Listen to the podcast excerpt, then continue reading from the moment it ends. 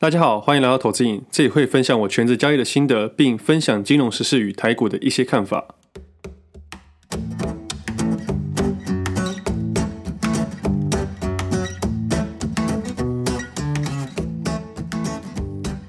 今天时间是二月四号星期四，这是我第六十六集节目，我是魏德。本集节目由玉山银行赞助播出。一月一号到六月三十号，于玉山银行外币账户购买外币独享汇率优惠。除了美元优惠三点五分之外，还有另外十五种强势货币优惠供你选择。另外，可以在玉山行动银行设定汇率高低点通知，掌握好换汇的时机点。最近美金在二十八元上下徘徊，我自己买美金的方式比较随性，因为这对我来说都是旅游基金。股票市场有获利就换一些，等疫情结束后就可以出国玩了。以自己的主观看法来说，某种程度上，美金汇率跟台股只是会呈现负相关。而也因为这样，行情好的时候会变成结清台股转到美金，而行情不好的时候刚好相反。只不过这种方式都是慢慢分批转换了，换了美金以后，旅游犒赏一下自己。手续费的部分在这段时间内也有优惠，不论汇款金额及币别，都享有汇款手续费外收固定新台币一百元的优惠。如果有固定汇款的需求，可以先到玉山分行约定好收款人的资料，之后就可以直接在玉山网络银行预约汇款日期，简单又方便。新生办玉山数位账户享多重回馈，活动办法及汇款邮电费详见资讯栏玉山银行官网说明。那聊到美元，刚好美元汇率在礼拜二的时候，即期银行买入汇率来到二十七点九二五，又到了新低点。其实，在去年十二月的时候，美国把台湾列入汇率操纵国的观察名单上面。另外，在观察名单上面还有中国、南韩、马来西亚、新加坡、日本、德国、意大利。加上这次新增的泰国跟印度，而美国认定操作汇率国的三个标准，与美国的双边贸易顺差超过两百亿美元，经常账超过 GDP 的百分之二，以及汇率干预金额占 GDP 比重的超过百分之二。如果符合这三项条件，会被认定为汇率操纵国；符合两项的话，会被列入观察名单。大家会想，被列入操纵国会有什么影响吗？还是会受到什么制裁？但其实被点名的国家不会自动受到处罚，但美国法律规定。华府需要与这些被点名的国家谈判，而在报告发布的隔天，央行刚好召开理监事会议。记者询问被列入名单上的部分，央行那边都是以缄默契的理由没有回应。但其实，在之前啊，央行总裁杨金龙就有提到，台湾已经符合两项标准了，很有可能再度被列为观察名单之内。上周有媒体引述彭博的报道，认为因为新台币持续升值，而中央采取了一些措施来稳定汇率，所以才被列入观察名单之内。并督促允许新台币进一步升值，而央行也急忙在假日出来澄清，主要是想表示，并不是因为央行的调节汇市的关系才被列入观察名单，央行也没有督促允许新台币进一步的升值。那这个部分我是抱着怀疑态度啦。我觉得金融市场或者政治立场都一样，很多记者都喜欢问一些已经有标准答案的问题，央行怎么可能表示说我有操纵汇率呢？几乎不可能嘛。这种感觉好像国中国小在写道德与健康的时候。尤其是道德考试啊，总是会问你说能不能乱丢垃圾，能不能欺负别人，能不能霸凌。那这种东西都已经有标准答案了。每次我在国小、国中考试的时候，我都是道德拿最高分。只不过大多数人都拿一百分的时候，这一百分就没那么稀奇了。那汇率会影响的层面很多，当然也包含进出口商。那很好笑的是，央行在一月七号的时候在 Facebook po 了一张同舟共济、稳定汇市大家一起来的文章。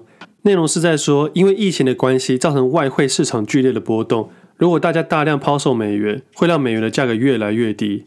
这不但不利国内厂商的报价，而且很有可能发生汇损的状况。那这几天的 po 文，让人家以为央行的粉专被盗用。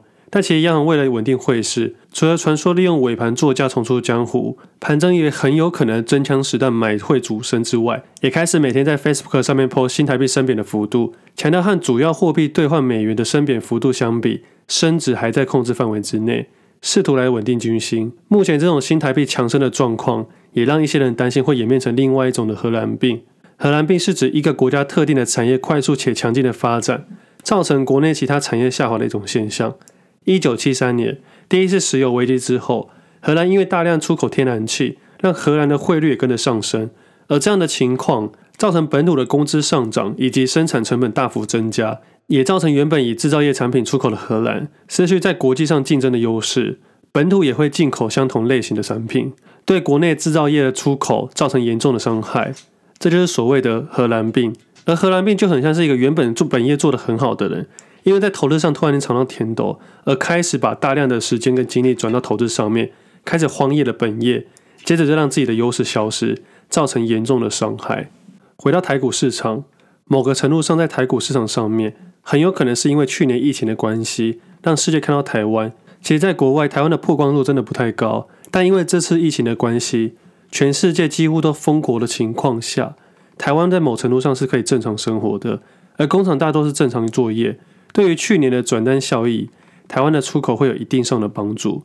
当然，台股市场或者是国际市场的大涨，不会单单只有一个导向，无限的 QE 政策，以及大家开始慢慢重视投资这件事情，还有疫情造成股市崩盘。让原本没有在投资人也开始注意股票市场这件事情，而大家都知道，台股主要是以电子股为主流。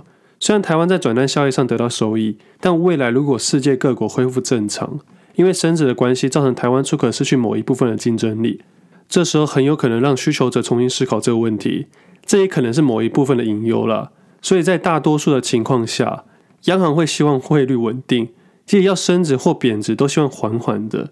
这样会有足够的时间让出口跟进口商去做部分的调整，像是前央行总裁彭淮南，在一九八八年比我年纪还要大的时间上任，在他执政的二十年来，让新台币兑换美元的汇率都守在二十八点五这条防线，也就是大家所说的彭淮南防线。在刚上任的时候，他就面临了亚洲金融风暴，当时停止国内法人办理无本交割远期外汇交易，来中断无限制的外汇投机操作。采取这个措施之后，外汇市场就开始逐渐稳定了，而国际资本流出的现象也大量减少，央行也有足够的空间去推动宽松货币政策。而在二零零八年的时候，也用相同的原则来稳定汇市，让台湾在这两次的风暴中没有受到太大的影响。而在过去二十年中，除了遵循彭淮南所提出的柳树理论，强调汇率具有弹性之外，在汇市有较大波动的时候，央行会采取逆风操作。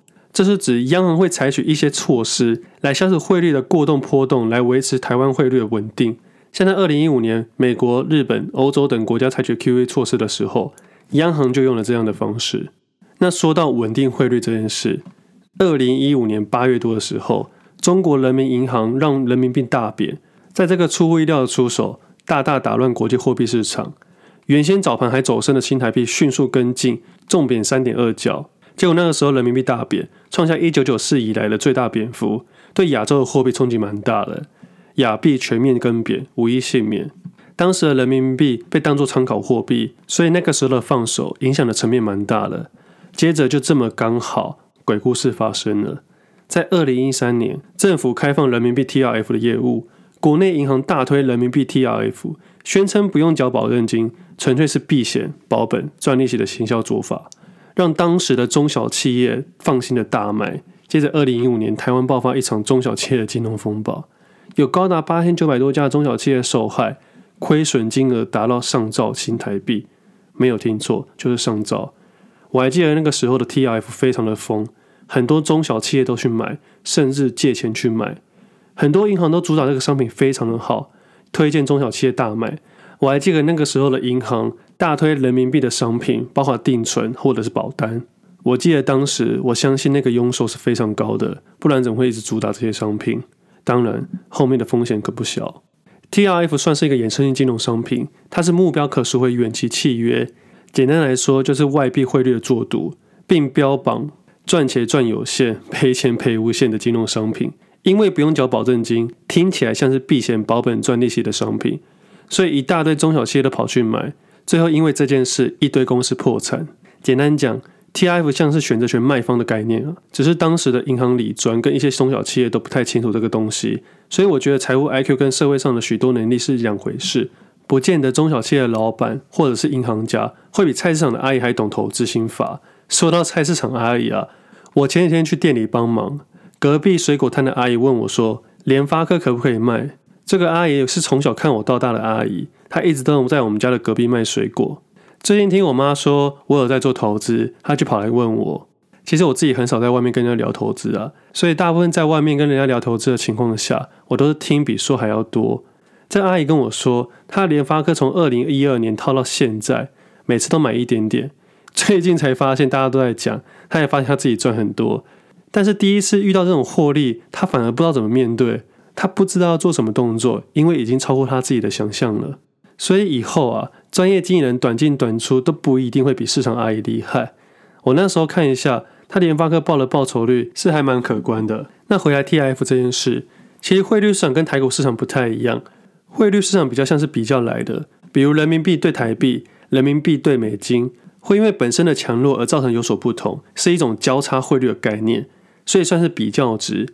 所以有时候我们会因为一个强势货币，或者是多数人在使用的货币，因为某些原因的大变化而影响整体外汇市场。只不过目前大多数人还是看美金的市场。像现在新台币比较强，美金比较弱的情况下，某程度是因为 QE 的关系造成美金供给升上升，需求假设不变的话而造成美金走弱。那另一方面也有可能是因为台湾市场没有受到国际疫情的影响，而外资的资金流回台湾，进而去买新台币。当供给假设不变的情况下，需求增加的话，也是有可能造成台币的上升。但其实我们的央行也是有发钱的，但在某个程度上需求更强烈。所以目前新台币汇率在二十八元左右，是很有可能是这些原因。但是我要强调的是，汇率这种东西是交叉比较而来的，但这种关系太多了，只能用简单的方法跟听众说明。我当然是因为想要聊接下来台股的东西，顺便提一下，今年一月中开始，自己已经没什么部位在做短线交易了，只有准备一些部位去做系统性的避险单。所以我正在计划今年度的资产配置与投资规划。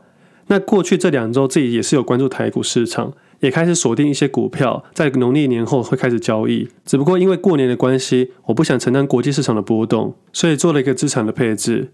那如果以目前的看法，我会将资产配置的话，只有两个选择的标的。第一个是我会将预备的长期部位去买即期的美金，虽然自己在三十元、二十九元都有稍微买一下，但这次是计划性的建立部位。那观察的细节大概是美金指数、国际指数和台股指数汇率高低位的点去做分析决定的。但我还是要再次强调哦，买入美金也只是自己的配置的一部分，不会是短期或长期的主要的商品，比较像是大树那个账号啦。心态的观念上面，我会先建立好。假设目前二十八元，我开始建立部位，有顺势的话再开始操作，不如预期的话，我也不太担心，就以后多去美国看几场 NBA 就好了。所以长期的部位要有一个先有打算，而且我不会在外汇市场上使用任何的衍生性金融商品。原因是因为我在台股市场上已经使用太多衍生性金融商品了，这部分就不再去冒这个风险。但不管你要建立什么样的部位，都一定要分批买进。那自己另外一个农历前的选择的标的会是现金。实际上在短线交易上，许多人会担心现金太多，怕买不到，股价它涨太高。但以我对于台股目前的观察，以及我在短线上交易的习惯，我自己喜欢买强势股或者创新高的股票。但目前股票市场还没有明显看到创新高的股票，但其实是有啦，有创新高的股票没错。但叫我在这边重新建立部位，并且抱着过年的话，我可能不太想了。所以思考了很久以后，我还是决定在短线部位上选择现金这档标的。如果投资人可以将现金也当做一只股票的时候，在短线上你就不会有一种那种买太少的感觉。股票市场上的价格无法预测，代表可能赚钱也可能赔钱。虽然现金在某程度上好像资产没有增加。但在短线的交易市场里，最多人难克服的就是耐心了。我这两周只有空的部位，而且没什么交易。那另外说一下，这礼拜一跟礼拜二的时候涨势明显，但我的观察是许多个股都变成空头排列，大多还是利用权值股去影响指数，而不是多数股票创新高的感觉。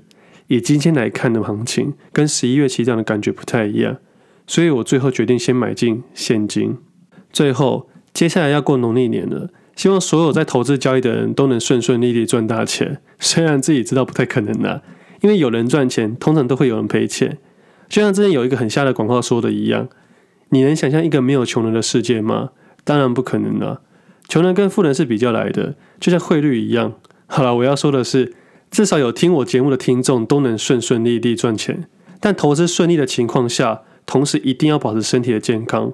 不然拥了多少财富，也不一定有能力花钱，这会是一件悲惨的赚钱人生。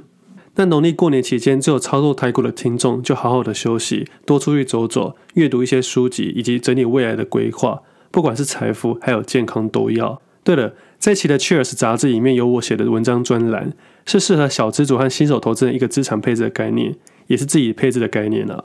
有兴趣的朋友可以到 Facebook 或 IG 上面去抽奖。如果没有抽到朋友，也可以买来读看看，或许能对各位有些帮助。我今年会固定帮远见华人还有 Cheers 写专栏，剩下的时间会专心交易以及写书。对于书这个部分呢、我好像有点难产了。我老实讲，我书本一个字都还没写。我会利用过年的期间，好好规划书本的内容。我想要写一本属于我们这世代的投资书。写完之后，我会有其他的打算。接下来对于 Podcast 的节目可能有所调整，但我还没计划好。有什么消息，我再跟各位说。一直到现在，我都还没能确定自己能写专栏。我觉得我国中的国文老师应该会傻眼。我国中是一个连书包都会放学校的人。如果有记得带书包回家的时候，也只有装联络簿的放牛孩子。没想到当年低潮的自己，因为大量阅读的书籍以及金融市场的折磨，可以产出这么多东西。有时候看到听众的转发和私讯的感谢或分享，都会让我每一次不想再分享的时候，更有动力继续分享。也因为有各位的支持，我们的节目才会继续下去。我希望自己能继续分享一些观念以及真实的金融交易给各位，也希望能借由各位听众的分享，让自己可以开始有影响力。谢谢大家，今天节目先到这里，祝大家新年快乐，拜拜。